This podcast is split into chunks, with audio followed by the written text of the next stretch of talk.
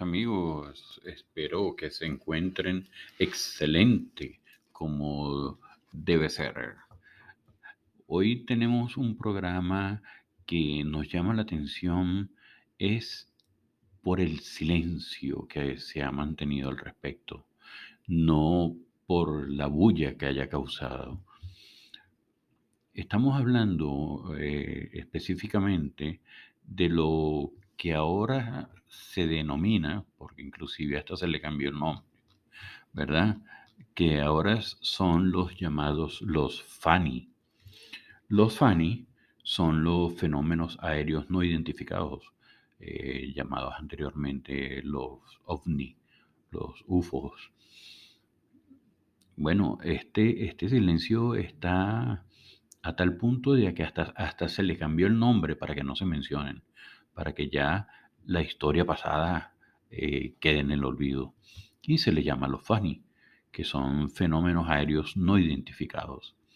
Esto se evidenció en un reporte de la Agencia Nacional de Inteligencia de los Estados Unidos en un informe que se desclasificó en el 2021.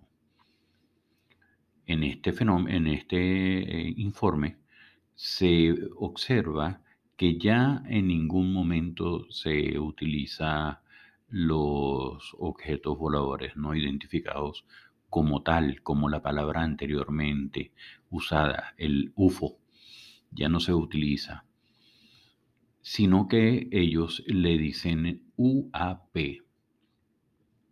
que es el Unidentified Anomalous Phenomenon, que son fenómenos no identificados anómalos.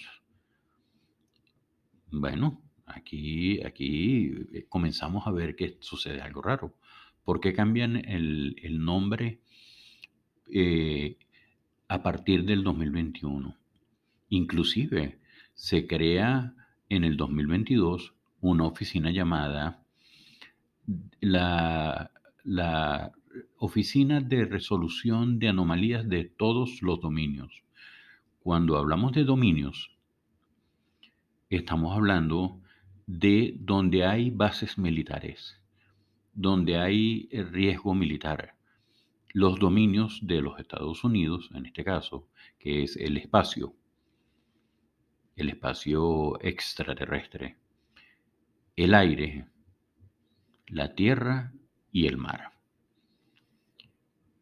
lugares donde se, podría, se pudiesen presentar amenazas a, las bases o a territorio americano. Extraño esto, ¿no? Este, este cambio de nombre. De verdad, de verdad, bien extraño. Entonces ahora nos tendremos que acostumbrar a que cuando hablen, cuando, cuando nos hablen de un Fanny, ya sabemos de qué nos están hablando. En la investigación que hicimos encontramos también un reportaje de la señorita Mónica Mena Roa.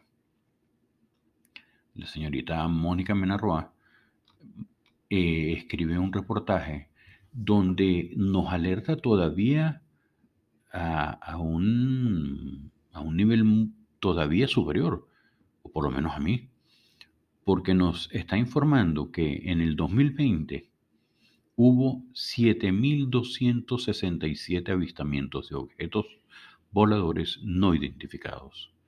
Y para el 2021, solamente para mayo ya había mil nuevos casos.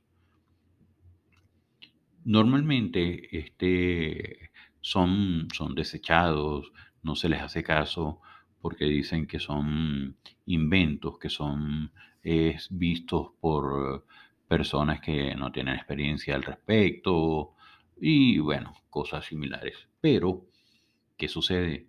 Actualmente la tecnología tumba esas eh, esos argumentos que se utilizaban para tumbar, para, para eh, quitarle credibilidad. La tecnología ahora está ayudando y eh, con la tecnología con, encontramos lo que es el seguimiento por radar, las imágenes de sensores avanzados, los pilotos experimentados que han este, estado en persecuciones, han sido perseguidos, han visto a estos objetos y todo esto está cambiando la visión de las cosas. Les voy a repetir la cifra.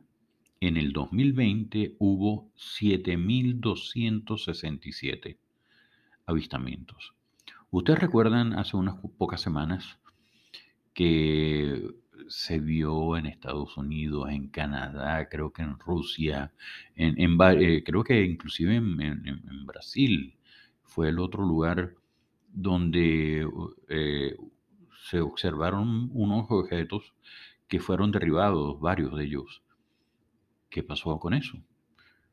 Lo mismo que el caso de Roswell, en, el, en, lo del famoso, en Las Vegas, ¿verdad? El famoso Hangar 51, donde era un globo meteorológico.